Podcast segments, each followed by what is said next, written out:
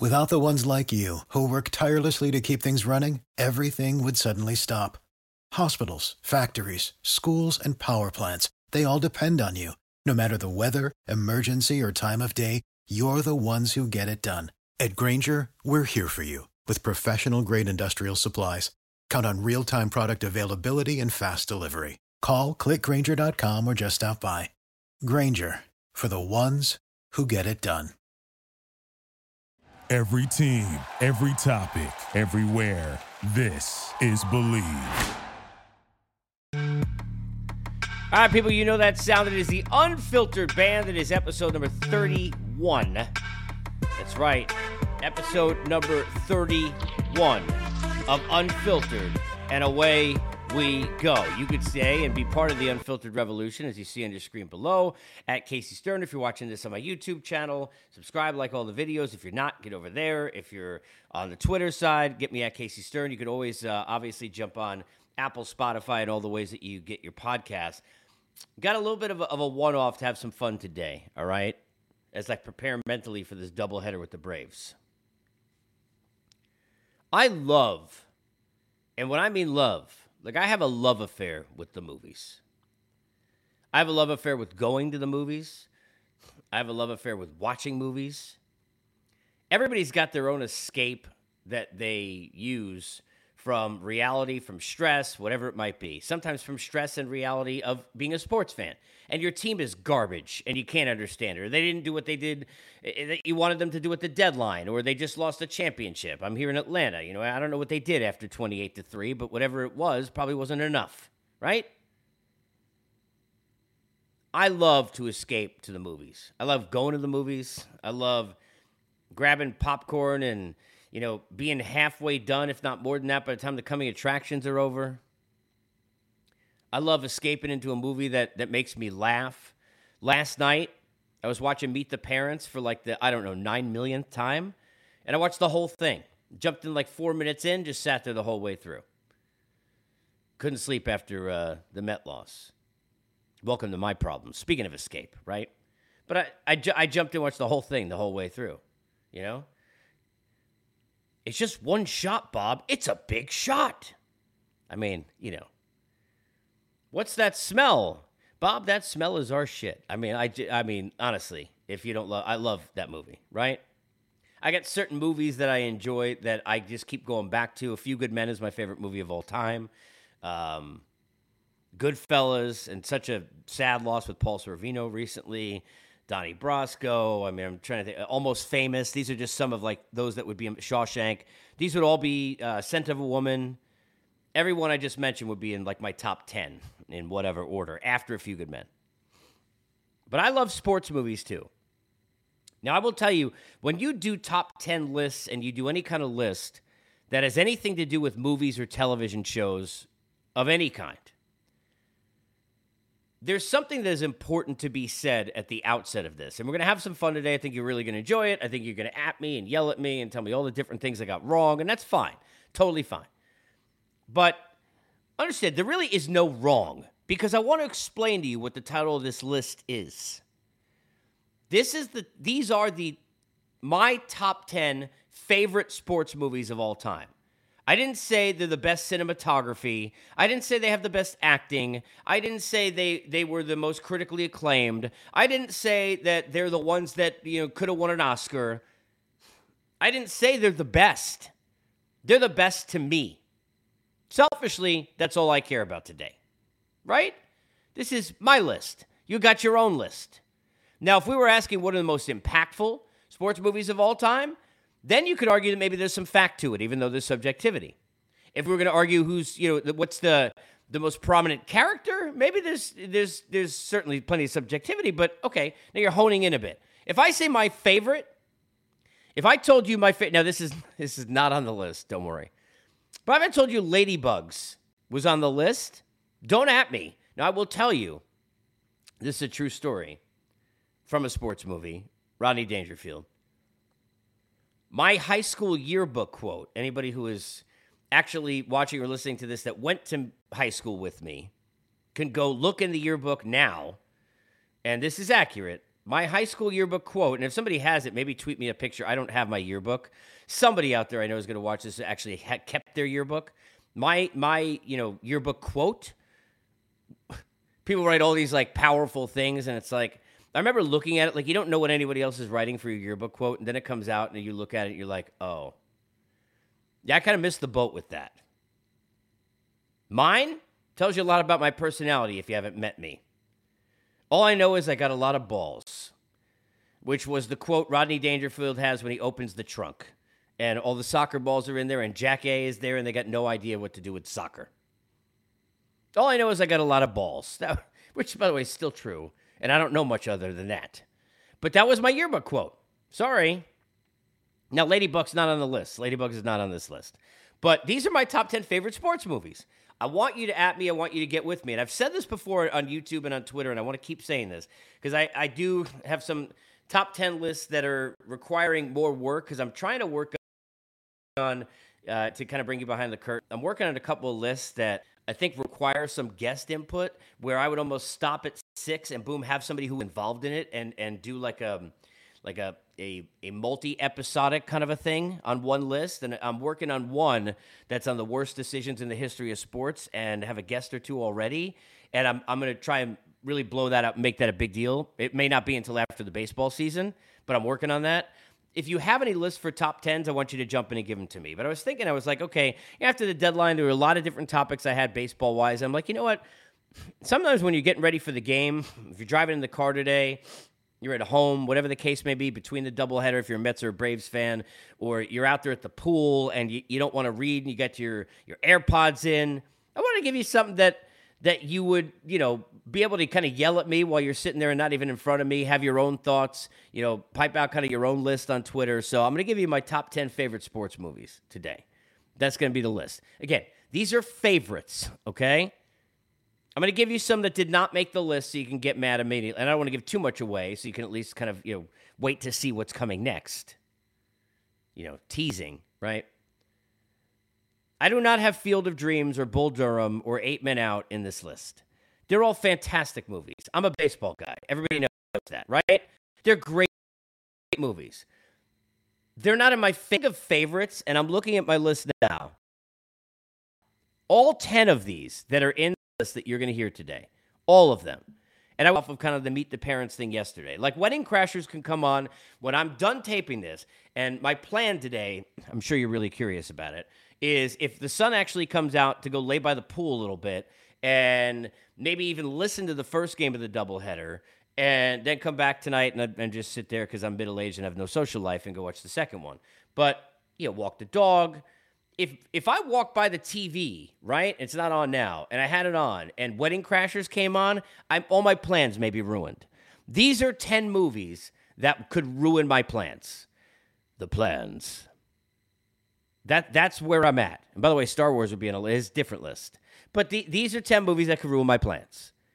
They're my favorite sports movies. And one thing you're going to see is a theme, and I think we're all this way when we kind of like when we watch movies or enjoy entertainment, right? I'm this way. I'm looking at the list.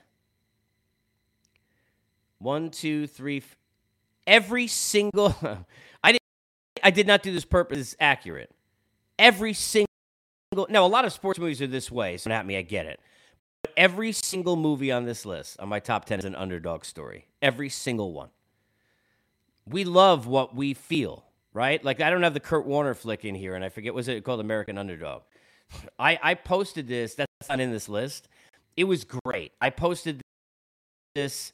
I think on Twitter the day I was going through, and I, I always share stuff. Part of being unfiltered, I believe, share, and I will way more than anyone else is ever going to share with you. And you know what? People get mad at some of it. I don't really give a crap, to be honest with you. I don't. You know why? Because if you like me or hate me, you're going to know me. I believe in authenticity. I've lived my whole life that way. There is, I used to have on the cover of, I think it was Twitter or Facebook, and it was true. For Then it's always like, you know, which is true. I'm a dad first. But at one point, the only thing I had in my bio was I don't hate anyone except fake people. That's still the case. I really don't hate anyone. I don't even hate like people who've been like enemies in my life unless they're fake. Then I hate them. I hate fake people. So one thing about me is I'm gonna be overly authentic. You're gonna know more about me than probably even want. It's why I've always said I'll sing and dance. I'll give you anything. I mean, I I've always been that way. Anybody who listens to me over the years, I used to lose bets and sing, paint my face, do whatever, act like an idiot. It doesn't matter to me because you may not, you know, I I, I may not, you know, get a Skip Bayless paycheck someday, despite the fact that I you know, I always level with you with honesty and anybody who doesn't feel this way shouldn't be in this business. I think I'm as good as anybody that's that's doing this in terms of talk show side of it, right? And still learning every day. But I, I if you don't feel that, you shouldn't be in this business. The thing about me is I'm not going to give you some fake take just to get likes. I'm not going to give you a fake take about who I am to be be liked.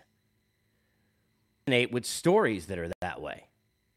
It's why I think on my list you've got what you've got. They're all they're all they are all underdog stories, and some of them you're to be like, really, this is in your top ten anything? Just favorites for me. Here we go. So again, not on the list. Don't have Bull Durham. I don't have Field of Dreams. I'm thinking of all the ones I, I love. I, I mean, I could put. I'm a sports guy. I could put 50 movies on here. Um, remember the Titans? I don't have Eight Men Out in here. I don't have Hoosiers in here. These are those would more be great movies, but they're, they're just not rewatched as much. They're not. It's it's different, right? It's different. The movie Philadelphia with Tom Hanks is amazing. I only could watch it one time. I show I saw Schindler's List in the theater. I saw it one time, once my whole life. I think the movie Awakenings with Robert De Niro and his performance in it is as emotional as as I'll get watching any movie. And I, I just it just always just grabs me. I can't watch it. Those aren't in the favorite categories. These are definitely. This is like, oh yeah, this is.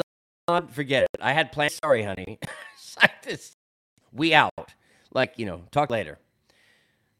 Jerry Maguire was almost on this list because I love it and it's it, it's fun and it just I don't know why I love the character. I love the whole thing, the human head, and the eight pounds. I, I have always felt Renee Zellweger is quite attractive. I mean, you get your own reasons. I don't care what they are. I'm not asking you to change yours. I want to know your lists. Get at it. I want you to know that, like, you got, like, somebody here that you could trust is creating a relationship with you, that we're going to be different. We're going to, like, you know, tell stupid things about each other, right? That's how we're going to be.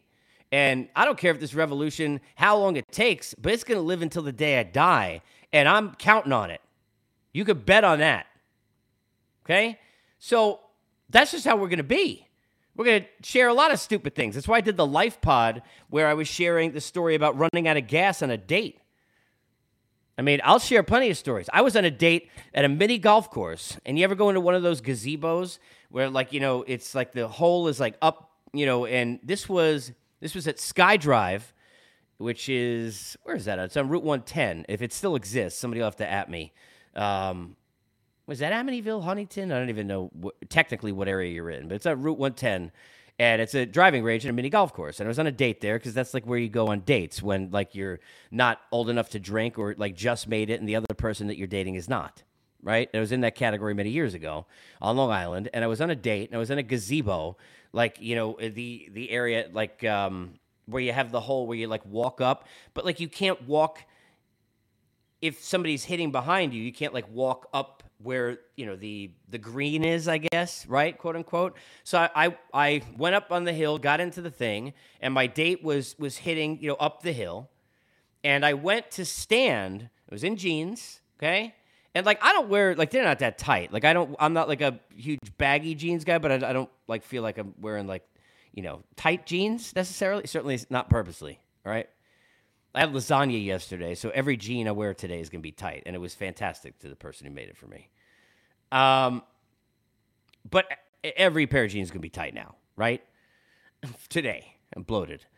But I was sitting there at the top of the gazebo, and I had one foot on one side, and like you know, in kind of when it goes around the circle, and I didn't want my foot to be on the green because you know I, I don't want like you know hey I didn't date the guy because like I you know she was competitive, from what I remember because there weren't many dates after this. I stretched my leg out to the other side of the gazebo so I could go on the ledge from one side to the other and not have my foot right where the hole was because there's a little round area. If you're watching a video, I'm showing you. It was circular, right? Like a carousel. If you don't know that movie reference, we can't be friends. as I stretched, I heard something. Wasn't sure what it was. Then I was sure. By the time her ball rolled up the hill and she started to walk what was like probably about 35 feet, I, on what I think probably was like my fourth date with this person at the time, had 35 feet to determine how I was going to explain to this girl that literally my jeans had a foot long, foot, like literally down the inside from the groin to the inner leg, rip and tear. The entire thing had torn apart from stretching. That wasn't a good time. Now, we had a good laugh over it, but it was not the kind of laugh that you're telling at the story at the rehearsal dinner of a wedding. it, did not pan out that way. I don't mind sharing stories like that. Are you kidding me? I'll tell you anything you want to know. Most embarrassing experience I ever had in my life. I was in, uh, was I in like fifth grade, maybe? Was it like one of these, like you know, when you like they used to call it like the presidential, like you were you were in school and you know, yeah, how many pull-ups do you do and all this? I don't even know what that was, right? I think it was it was called something like that, like the presidential. I, I don't know what. It felt like it was an obstacle course, right? And it was like, I can't do pull-ups, people. Really, this is what we're doing? Can we go back to playing like you know, like I don't know, steal the bacon or whatever the hell is going on here, European handball, something.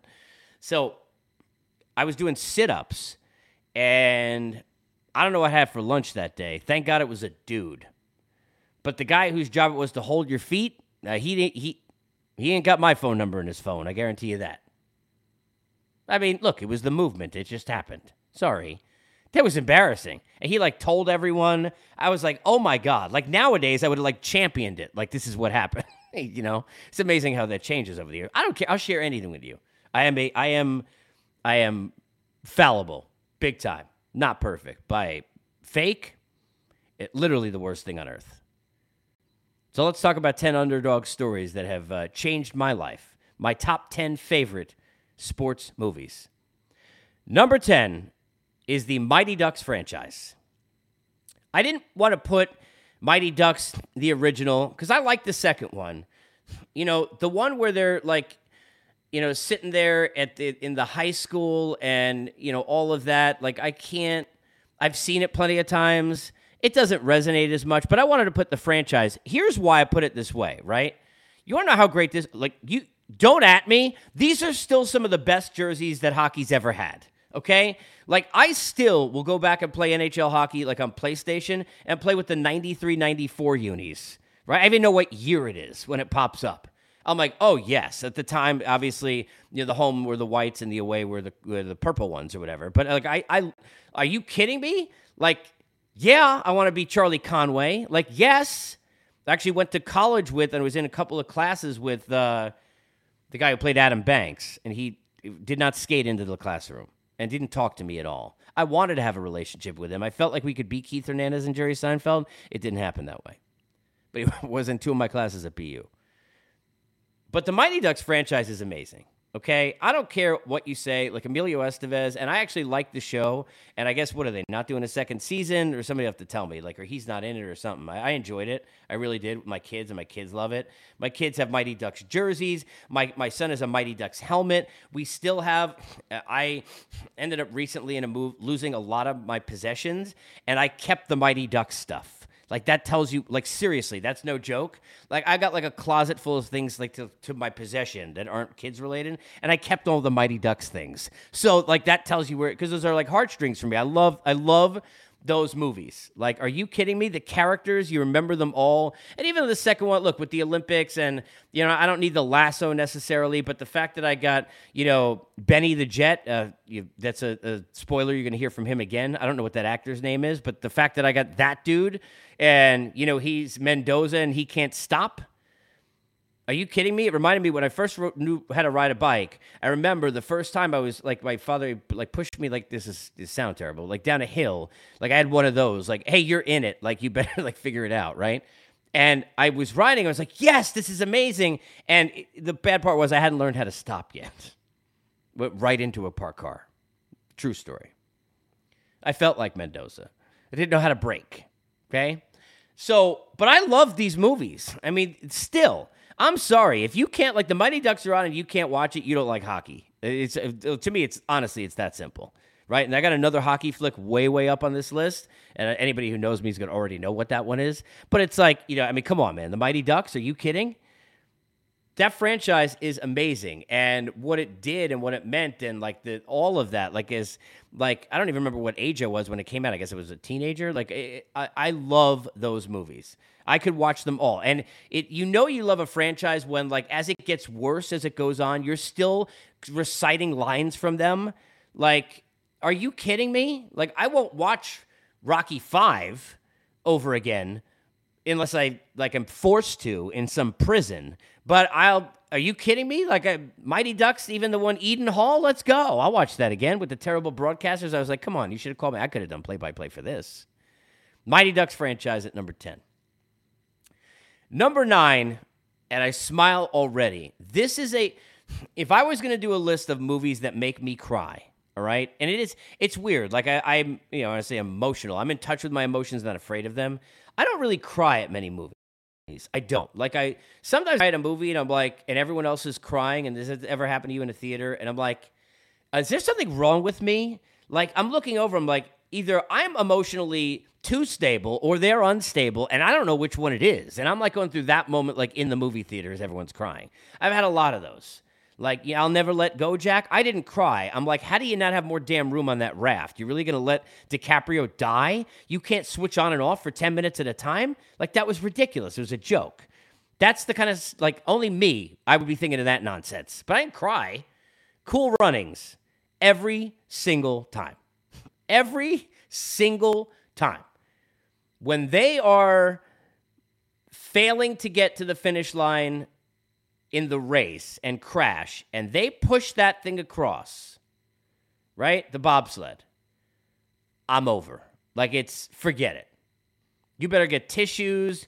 I'm snorting. It's ugly crying time. Like Cool Runnings is a movie I can't watch if I'm like dating somebody until at least it's been a year because I'm going to cry and it's going to be really ugly. Like that that movie's funny as hell. John Candy, the late John Candy is a genius, right?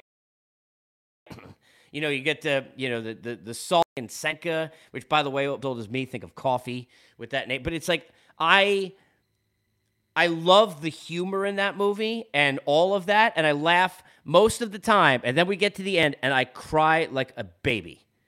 That scene is so emotional for me. I the feeling of, and you kind of like jump into it of being to me in sports, one of the great things about being a part of it at any kind, even if like you play in little league or CYO basketball, and I did both, right? Doesn't matter. There's a feeling of pride that you remember about either being on a team when you were kids that meant something, or somebody told you you couldn't make a team, or somebody told you you couldn't do something, or you wouldn't be good enough. And then in life, obviously, those things become bigger. But cool runnings, like the story of what these guys were able to do. I love the real um, Al Michaels like video footage that they show in it, like when they're watching it in Jamaica. I also happen to love Jamaica. Like I've I've been in a lot of places on vacation. I've been a lot of places in the Caribbean. There's like I've been to Jamaica. Tw- I go I would go back twenty times if I if I had the time to do so. I love Jamaica. I love the people. I love all of it. Bring me no problem. Like I wish there was like I wish I knew four people in my life who lived that way. Like let alone like f- like thousands that like everywhere you go. I mean anybody who hasn't been there, you should go tomorrow. If you're looking to feel better about yourself and get good vibes from people, Jamaica's where you go immediately. So I, I also have like kind of a love affair with that. And I, I just totally just dig in emotionally to Cool Runnings anytime it's on. Next franchise at 10, Cool Runnings at 9. Number eight, white men can't jump. Now, I love basketball. These are, again, these are my favorites. I didn't say they had to be yours. I love basketball. I love Woody Harrelson. Big time. Like everything Woody Harrelson does is genius. If you haven't seen, I just, and my mother actually recommended, I just watched it on, on Netflix recently. The Kevin Hart movie, The Man from The Man in Toronto, Man from Toronto, and Woody Harrelson. It's great. It's fun. I mean, you're not going to win any Academy Awards, but it's fun. We're gonna change. It's a good time. And Woody Harrelson's brilliant. Like he could be in anything. You know, you could watch him in. Um, oh, geez, what is that? The the tribute, the Jennifer Lawrence. Of course, I remember that word and her. I mean, just being honest, she's beautiful. Um, the hell is that? Hunger Games, right? He could be in that, and it's like, oh, Woody Harrelson's great in that. Like he could be, like he to me is like Steve Buscemi and like some of these actors. Like you could put them in any movie. Like I'm sorry, like Con Air and I look Nick Cage. I mean the Bunny. I mean forget it. Are you kidding me? Like if there was a list of top ten movies that really they're terrible. The dialogue and acting is brutal, but they're amazing. And he gets helped by the acting of John Malkovich, who's brilliant, and Steve Buscemi, who is fantastic. Steve Buscemi, the whole world in your hands eh, with this, with the, I mean, he, he steals the whole movie for me. Armageddon, it's pitiful. That song, which I had tied to a relationship that did not end well about 20 years ago, I, I, can't stand all of that. And I love Bruce Willis, but Ben Affleck and that movie, like all that, the hokey, I mean, forget it. It's like your Pearl Harbor in space. Like I can't deal with that. But Buscemi, brilliant. Like Woody Harrelson is that way. You put him in any movie you want and a genius. So in White Man Can't Jump, that's part of it for me. But I've been playing basketball, I don't want to say like in the streets, but being in New York and growing up in New York my whole life, and I've talked about this on the pod here. I actually have it in two weeks, and now this is probably going to make me. It's like the, the pod I did with Dusty when I was reminding him of buying me the massage, and I still haven't gotten one, Dusty. If you're watching this, and I hope you're feeling good. I know you just uh, it came down with COVID, but, but Dust was talking to me, Bake was about, you know, the massage that I got him and reminding him about needing one. Now that I'm talking about this, I might go play today. I haven't played in like two weeks. But I play usually every day. Like every day that I can. Like people who've listened to me for years on baseball, I probably have no idea. Like they're like, who's this this short guy doing the NBA? And certainly, uh, you know, look, I'm not. If you're going for that category, you're going to Tim Kurkjian. So I, I don't think I missed a jumper in like 20 years. But there are guys in our business who are way I love to play basketball. I grew up with it. that to me in like the the category of like learning toughness in a sport and like at my size like you know how to how to be able to gain respect from people without a napoleonic complex which is basically what i've tried to like that is in my own head i've ingrained like i just don't want to be you know i don't want to be David Samson right like i don't i just don't want that right so i i gotta be like in my own whoops i almost dropped the mic on that i i don't want to be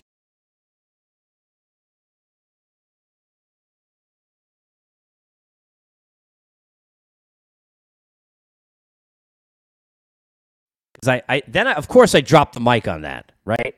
Are you kidding me? Things were going so wonderfully for 26 minutes and 50 seconds. I don't want to be like that guy, even though I'm short. So, like, I'm really careful about that. But I learned a lot about sport and, you know, being tough and all of that, being my size and playing basketball. Um, going to Manhattan College to Knicks camp and, you know, people looking at me like, the hell is this guy? Like, are you kidding? Like, they thought I was so I I resonate with playing just running like back and forth, five on five, three on three. Like, you just it doesn't matter. Like, I don't care who's there. Like, you know, there's just something about that. So, and I and then I got to live in LA and be in that area for about three years and see all of that, like, and be out there in Venice I, I love White Men Can't Jump. I think it's hilarious. Rosie Perez is amazing in it. I mean, foods that start with a letter Q and the late Alex Trebek. Are you kidding me? Quince. Like I only know what a, I know Quincy Jones is. I only know who what a quince is because of that. Anybody else know what a quince is? If you haven't seen that movie, you don't even know, and that's no coincidence. Number eight, White Men Can't Jump. So I got ten, the Mighty Ducks franchise. Nine, Cool Runnings. Eight, White Men Can't Jump. Again, these are not the greatest acted cinematography, art put together, sets, Academy Award winning sports movies of all time. They're my favorites. There, I can't not watch three. If it was on in five minutes, I may just shut the podcast off. Mighty Ducks franchise at 10. I got Cool Runnings at 9. I got White Men Can't Jump at 8.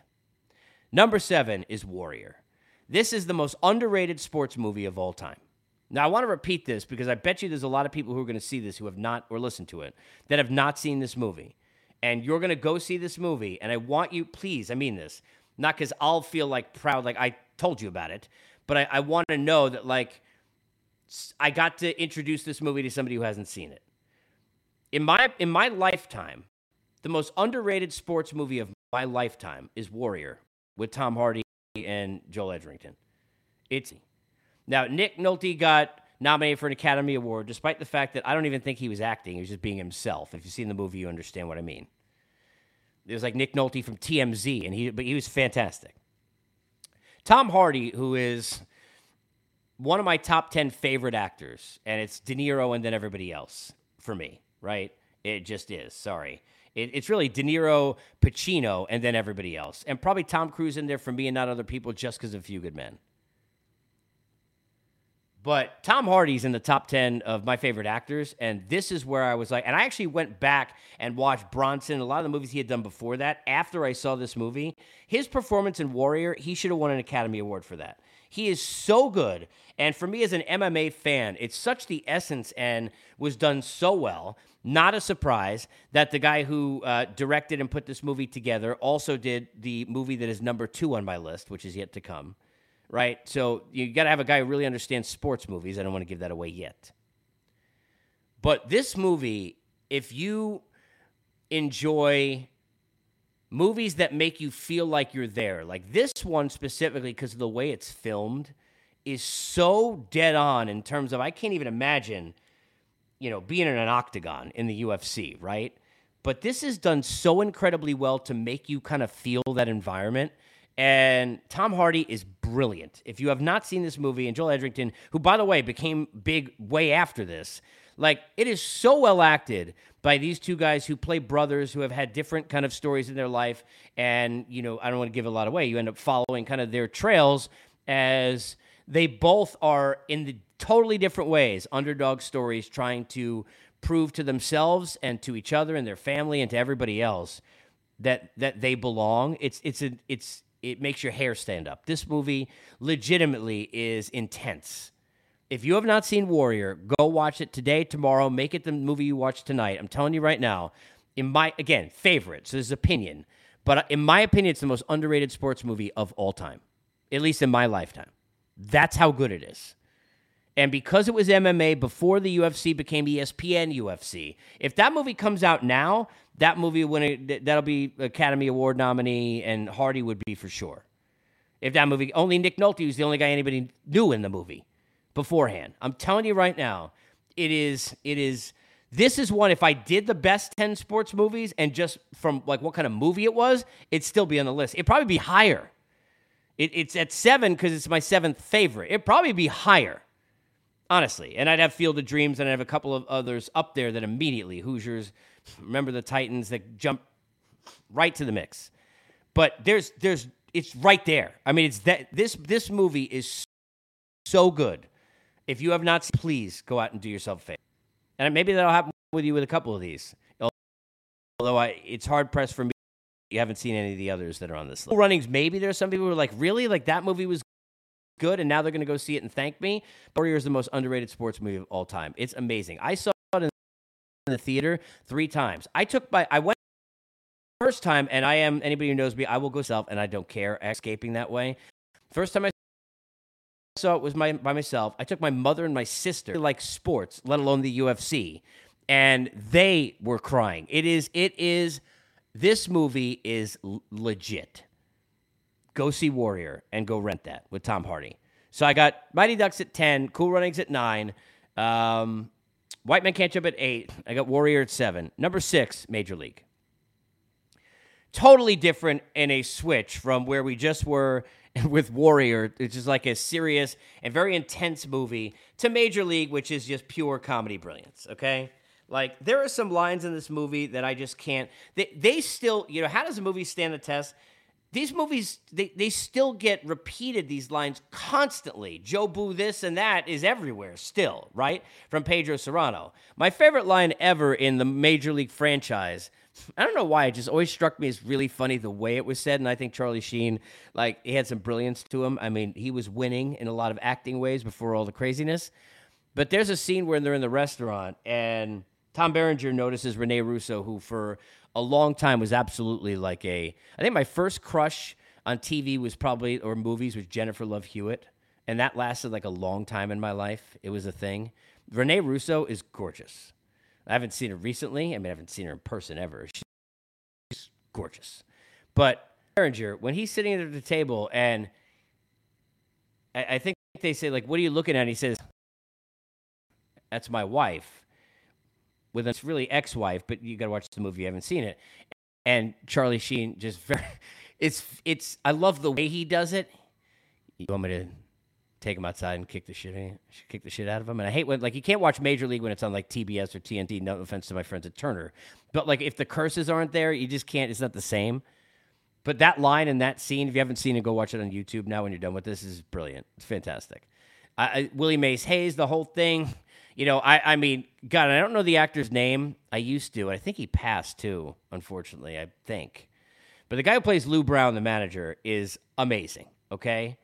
He's amazing. Gonna beat some ball players here. Like I mean, just his whole thing is just fantastic. Corbin Bernsen, I, I got a chance to do a lot of fun interviews when I was uh, 12 years with MLB Network Radio, and we would have like actors and stuff on it. We had Corbin Bernsen on, and this I'll tell you a quick Corbin Bernsen story. So we had him on. This is about three years ago. And if anybody's listening who listened to this interview, you heard it one way. If the three people who were my co host in Spilly and um, the two producers, I'll give them shout outs, and Jacob Stevens Kittner and Adam Mendelson are listening, they remember this another way.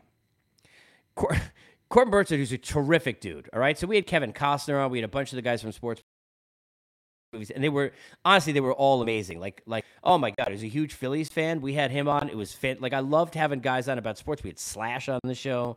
Um, I'm sure you could find some of these somewhere. But so we had Corbin Bernsen on the show. This is not long ago. We had the guy who plays uh, Porter in Sandlot, and that's coming, of course.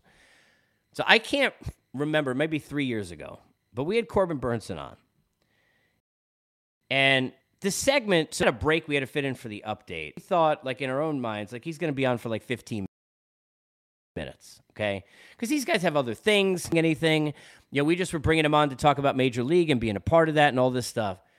So 15 minutes goes by, 20 minutes goes by, 25 minutes goes by. Now, anybody's been in radio, the problem was we were on the other side of the update now we're heading towards the end of the hour. Now, the end of the hour is what they call in this business, for us at least, it was at the time, a hard out. That means I can't. I would many times, if you listen to me on radio, I promise you, have people yelling at me in my ear to like go to break. And if I felt something was good, I'll just go three hours if I have to. But a hard out, I can't do that with a hard out, I can't. I mean, I was, I would always be a pain in the ass. I'll break at 34 instead of 30 if something's good because I don't care what the hell the dude says in the update. Nothing against whoever they are, but if somebody's telling me something interesting, I'm not going anywhere. A hard out, you can't do that. All right. So Corbin Bernsen is on, and he talking, and he's talking. I don't even remember honestly. You probably find somewhere. What the hell he was talking about? He's terrifically nice guy, but he was enjoying the, and we had it on video too. I think we taped it on Zoom. He was enjoying the conversation. And I remember it actually was on video because I remember. So I'm trying now. He, I I never acted in a movie. I don't know what the signs are to break.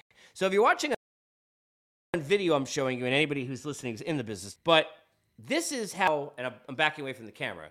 This is how somebody will tell you on the other side of the glass, right? Or even in wrong with your IFB. This is the hand signal you'll get to break, like as if you two fists, like you're breaking something. Okay. I don't know if that's how it is in a movie. I mean, they say one, two, three, and they say action and all that. I mean, they don't really break, I guess. So I'm giving the break signal. It's not working. Like I don't know if he doesn't have not looking at the video. Maybe he's looking at himself. He's an actor. I mean, that's his thing. I don't know. He not going nowhere. All right.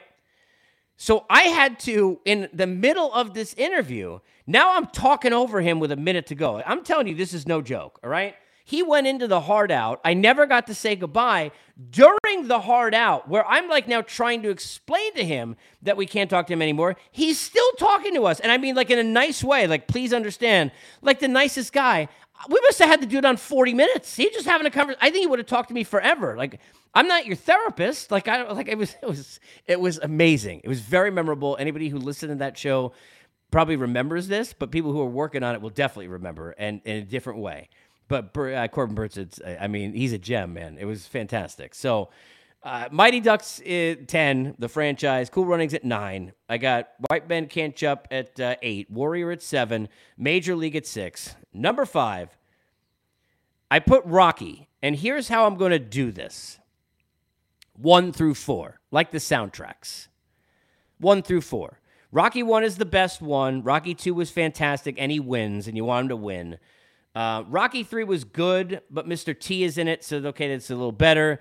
Rocky 4 was great.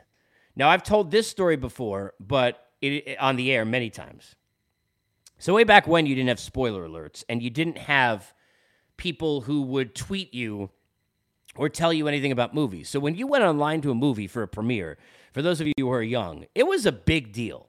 When I went to Rocky 4, the day it opened, and I remember, for the reason I'm explaining to you, that it was in the second showing that day, and I was with, uh, I think I was with my, was my father or my mother? I don't remember, but I, I, I will tell you what I remember because it was like this this long, long line. All right, out the door. They don't let you in. They get, they're not going to let you in until like you had your tickets already. But I mean, the line to get in to like open the theater because there weren't reserved seats at the time, right? so we're waiting in this line that was all the way on the inside on the right of the theater against the wall, all the way outside into the parking lot. All right, we're waiting for the people to come out. People come out of the theater, and you know, some sometimes stories even that you remember like become urban urban legend. I don't remember at this point. So many things have happened in my life. If it was a boy or a girl, it was a kid. I remember that, and I was a kid at the time. I mean, I, I don't know when Rocky Four came out. Maybe it was like twelve. So there was a kid of some sort, and they're walking out. These people, and they're in a crowd, and I'm not thinking anything other than well, oh, oh, okay, ask somebody if it's good. Sure. So everybody online is saying, hey, was it good? Like, how was it? Oh, it was great. It was fantastic. Dude, it's better than you think. And then there was this one kid, this one terrible human. If he exists now or she, I was the kid. heart you broke before I even got popcorn or my diet soda. Some kid says, and I quote, Daddy, I still can't believe Apollo died. Yep. Right before we were getting popcorn. Are you kidding me? So, what do you think I'm. What? Now the whole line, the whole line, it permeated like the game telephone. The whole line. Apollo died? What do you mean Apollo died? Now everyone's talking about it. Me, I just hated that kid. I remember then. I've told this story on air many times. I hated that kid. I'm thinking, like, is it real? Like, is he messing with me? There's nowhere to Google at the time to go on Twitter. There was no cell phones.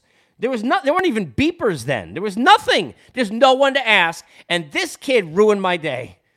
So then, of course, now what happens? I'm in the theater and I'm just waiting for Apollo to die. Now, maybe it would have been worse if I was surprised. Maybe when he had the pool scene where he's watching Drago on TV, and then he has the presser where he's overly, you know, cocky, and then the long intro, and you know, I mean, you'll understand when it's over. You know, maybe I would have thought you'll understand when I kick his ass, and then there's somebody else coming. No, I'm waiting for him to die. As soon as he says you'll understand when it's over, it's already over for me. I knew he was dead before the movie started. If that boy or girl still exists somewhere, and is watching or listening to this, I take back what I said at the beginning. I hate only fake people. I think I hate you. But Rocky 1 through 4, I mean, come on. The soundtrack, I still, I still work out to those songs when I ever do. When I play Hoop Sims by myself, I still have those in the arsenal. My favorite pump up tunes of all time for me, and for one for a reason I, I won't even get into, not on this pod, but just in general, are "Lose Yourself" by Eminem and "No Way Out," uh, "No Easy Way Out" by Robert Tepper. Those are my two favorite. If you play "No Easy Way Out" by Robert Tepper right now, I will want to fight you no matter who you are. Like I just that's how like I, it resonates so much with me. I can't even get into it. Right, but that soundtrack is like, are you kidding me? Like "Gonna Fly Now" and like the whole score.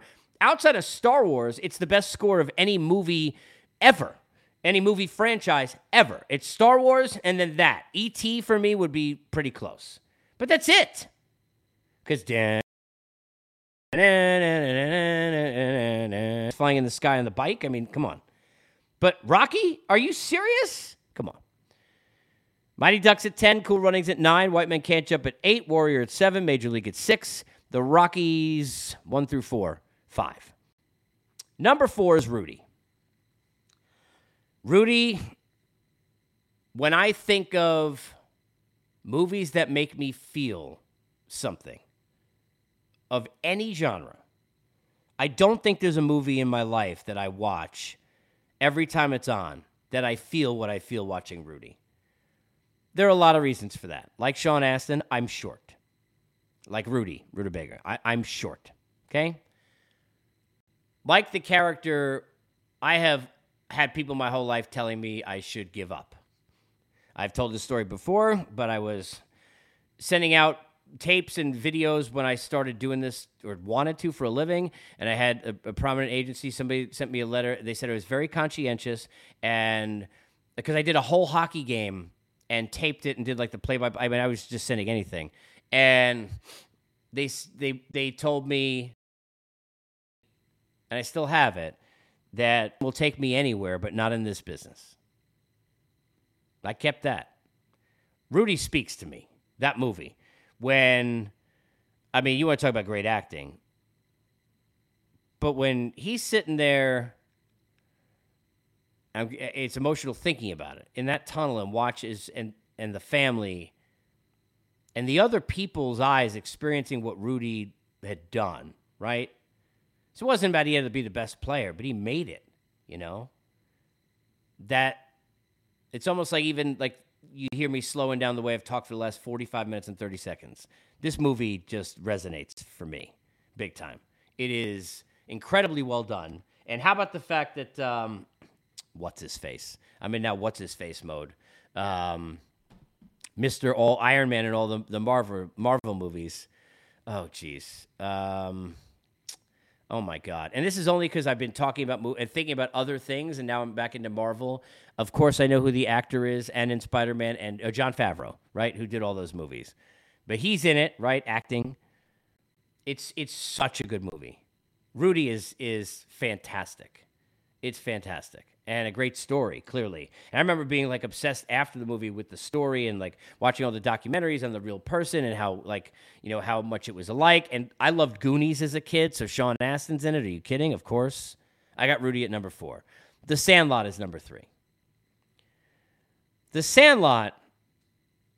If you were to ask me, and I'll go back when I talked about White Men Can't Jump, even though it's a comedy. I remember playing, you know, basketball and, and still like I, I anybody who who's you know, run at a park or showed up in a parking lot with a ball. And I, I've done that. I do that now, right? And you're like assessing the competition and how much are they looking at me and thinking like I can't play. And then you know I might you know don't grip the ball too tight and try and like overshoot because you're trying to like you know prove that you're not the worst guy to pick next time they pick teams, like all that stuff. Who's been th- right? That movie jumps to me, right? And I can't jump either. There is no baseball movie that has ever been made I repeat, this is, I'm going to say as if it's fact, not favorite list. There is no baseball movie that has ever, ever been made that does a better job depicting why I love baseball and why real baseball fans love that sport and why people who love that sport believe it is the best sport that there ever was or ever will be. There is no movie that is even close to doing the job depicting why that is to the likes of what Sandlot does. None. Not number one for me on my list, which is a baseball movie. Not Field of Dreams or Bull Durham or any of the other ones I brought up, or Eight Men Out, or you know the Rookie or Rookie of the Year, or or anywhere you want to go. Right? Comedies, not major league. There is the Scout. There's I'm trying to think. There's so many that are good baseball movies. Right? There is no baseball movie, and at me, I'm curious if you agree with this. There's no baseball movie that does a better job tapping into why you love the game of baseball than The Sandlot. None. It's not even close. The Sandlot makes you feel good.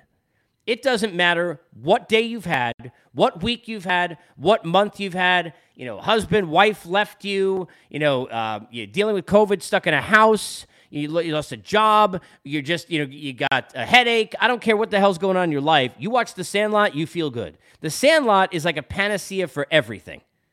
I may go watch it today. Like the Sandlot makes you feel good. It makes your hair stand up now talking about it. That's the Sandlot for me. It's the hair stand up movie for a baseball. It's what makes you feel like a big kid. I take my kid, my son, now I've been through two little league seasons and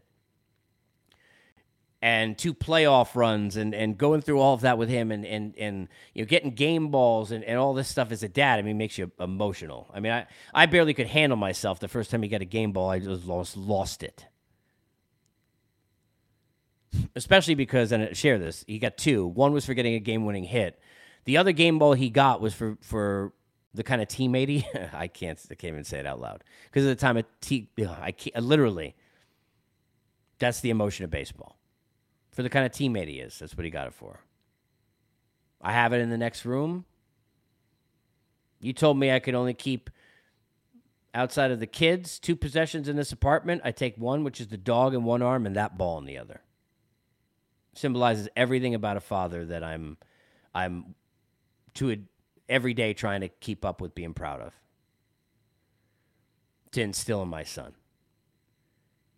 But that story and that makes me think of the Sandlot watching Little League Baseball makes me think of the Sandlot. Recently, if you've been following, and I put up videos on it, I went out to the showcase they had here in, in Cartersville, Georgia, went an hour talking to kids, some of the, the, the top kids in the country, and, and just these seeing these coaches and the parents and just getting a feel for all of it. I sit there and watch baseball, sitting on my butt in the corner of the stadium by myself, and there's a romance to it. The Sandlot brings all of that. And humor and all the funny stuff too. But it brings all of that. And there's a dog. And there's James Earl Jones. Are you kidding me? One of my favorite things I ever had to do, speaking of my kids, is who love The Sandlot, and we watch it all the time, was having to explain to my son who loves Star Wars that Darth Vader is the man who has the dog. and that's a true story. Number 10, Mighty Ducks. Number 9, Cool Runnings. Number 8, uh, White Man Can't Jump. Number seven, Warrior. Number six, Major League. Number five, Rocky one through four. Number four, Rudy. Number three, Sandlot. My number two favorite sports movie of all time is Miracle. The Miracle on Ice and Lake Placid and what they did in 1980 is the greatest sports story of all time. You know, speaking of, and I, I share because it's it's sad for me, but so I went through something recently where I, you know, and this is because I'm unfiltered. This is who I am. I lost most of my possessions that I've ever had in my life. And I lost a plaque that I had, which was the only prized possession I ever cared about. I, I lost it truthfully because I couldn't fit it with the stuff that I was able to take. I had to leave it behind. I had a signed plaque of everybody from 1980. It meant a ton to me because of what this story means to me, right? But it didn't mean for the, the space I had as much as my kids' clothes meant. That's because I share anything with everybody because I want you to know me. But that's true. I kept one suitcase of my own stuff. That's all I got. But this painting and that story are so meaningful for me because I think for a country, and I went to BU, so I got you know Mike Eruzione's jersey, and everything was Mike Eruzione. It was either that or Howard Stern, and I was at WTBU also, right? So for me, that story and what those guys accomplished, and Herb Brooks, the story itself, and I'll watch every documentary that there's ever been on it, ever. It's amazing. It's an amazing story. To watch it play out the way it was filmed, and it's from the same director and guy who wrote and put together Warrior, which, again, I'm telling you, no secret why both were so successful for me. The way that they, for those who don't know, the people in Miracle that they had were hockey players. They were not actors. Now, when I was at BU, one of them lived down the hall from me. So, for those who are hockey fans, that they probably didn't even know who I am, and there's no way they're listening to this, but it'd be funny if they were. But Tom Poti was a longtime defenseman in the NHL, lived about three doors down from me in college, and and there were a couple of lived there, right? That didn't make it necessarily, but there was a guy, I think it was John or is it Chris Hansen? You have to go into the the movie to see. He plays Silk in the movie. He he was his roommate and was on the BU hockey team. These these were hockey players, and if you go back and see how the movie was made, it's amazing because they they wanted it to be so authentic that instead of teaching actors how to play hockey, and this makes sense, and I remember him talking about it. It'll take a lot longer than six months, which is I think what they trained to act, to teach a, a, an actor how to really be an authentic hockey player. But for a hockey player to act enough, I mean, because look, you're you're you're a hockey player talking about hockey a lot of the movie, not very emotional, right? And it's not that kind of movie in terms of you feel it because of the moments. They brought that in because of the Al Michaels and Ken Dryden. They brought it in because of Kurt Russell and his performance, right? They, these kids didn't have to do that or provide that. They had to just, just look. It was better that they just were kids who loved hockey that, that did this amazing thing at Lake Placid. But the fact that they, for those who don't know, go back and watch that they taught these kids how to act, but they were just actual, they're all college hockey players. It's fantastic. It's amazing like it, which was not how the Mighty Ducks were made, right? Like it's it's amazing. The movie's amazing. The story. When Herb Brooks and Kurt Russell, who does, he walks into that tunnel and does the pumping of the fist without speaking, and has that one moment where he has not been able to basically breathe since day one when he, you know, said, "Hey, it's my way or the highway," and I I know the way that we're going to beat the Russians, right?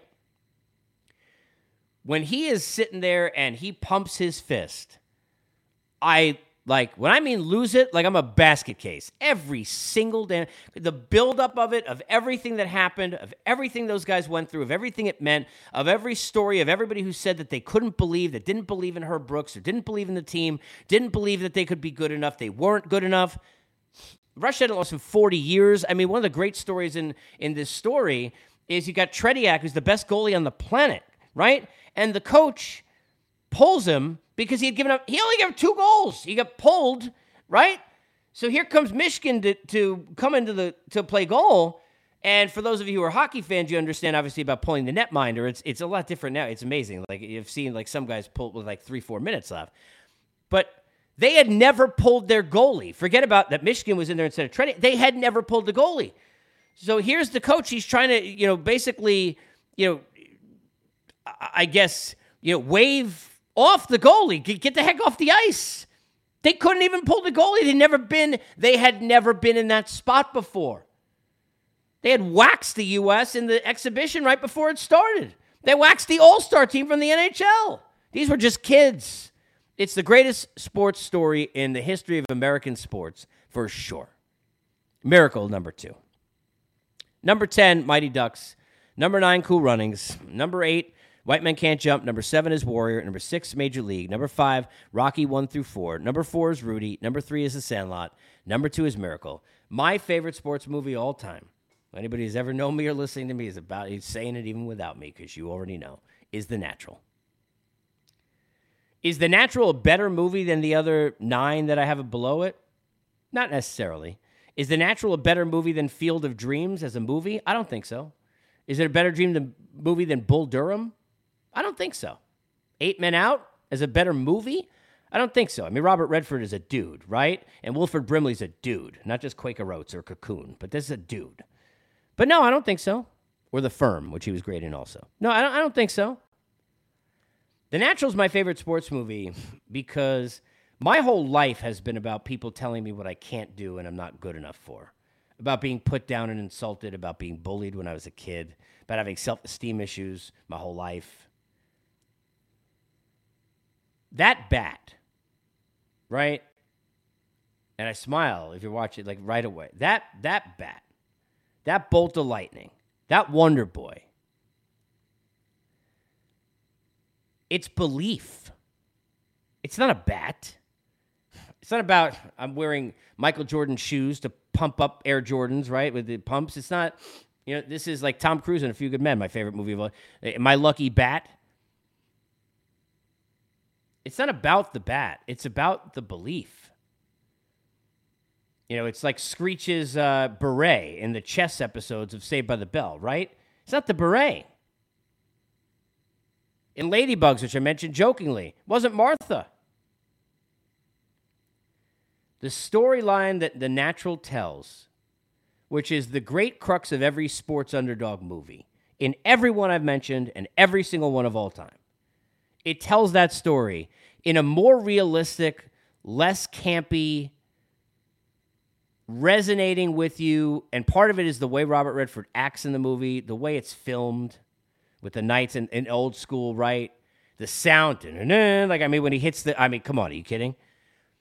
It's dramatic in that way. It hits the mark of the underdog and the belief that all the movies I have in here have better than any of them do. And I think any sports movie of all time ever has, especially when Roy Hobbs is not a member of the 1980 Olympic team. Like, when you got a story to play off of like that, or like Rudy, it makes it a lot easier, right? It's harder to create Rocky Balboa, right? It, it's it's harder to create Charlie Conway. It's harder to create Roy Hobbs. The way that that movie plays out, especially with the Bat Boy and the whole,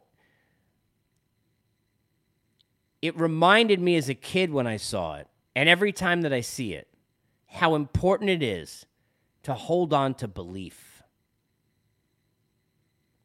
We're all going to go through things in our life that we don't expect. I've had several the last few years I wouldn't wish on anyone, literally. There are days where I've sat and I don't know how I'm here. Belief is the strongest feeling you could ever have. When it's belief in yourself, it's the most powerful feeling you can ever have.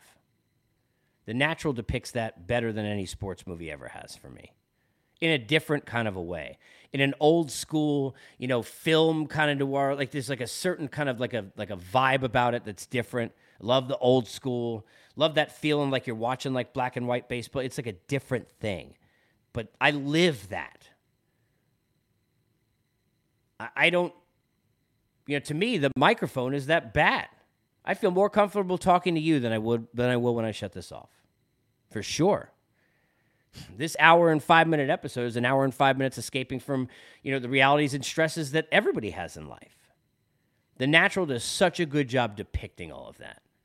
And i may have to go watch it today.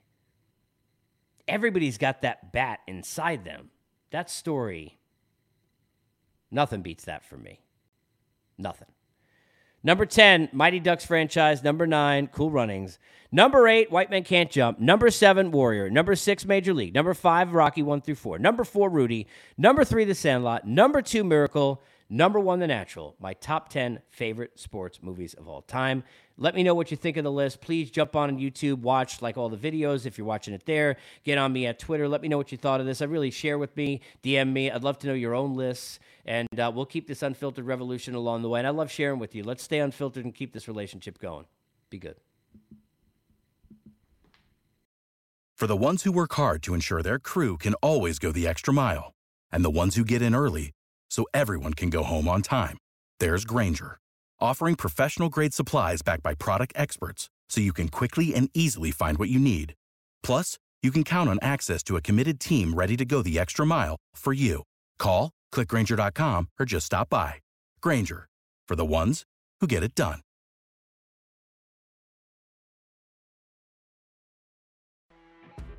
You know, when you're listening to a true crime story that has an unbelievable plot twist that makes you stop in your tracks? That's what our podcast, People Are the Worst, brings you with each episode. I'm Rachel. And I'm Rebecca. We're identical twins who love true crime cases that make you say, didn't see that coming, and we hate the people responsible for them. Listen to People Are the Worst now on Apple, Spotify, or wherever you get your podcasts.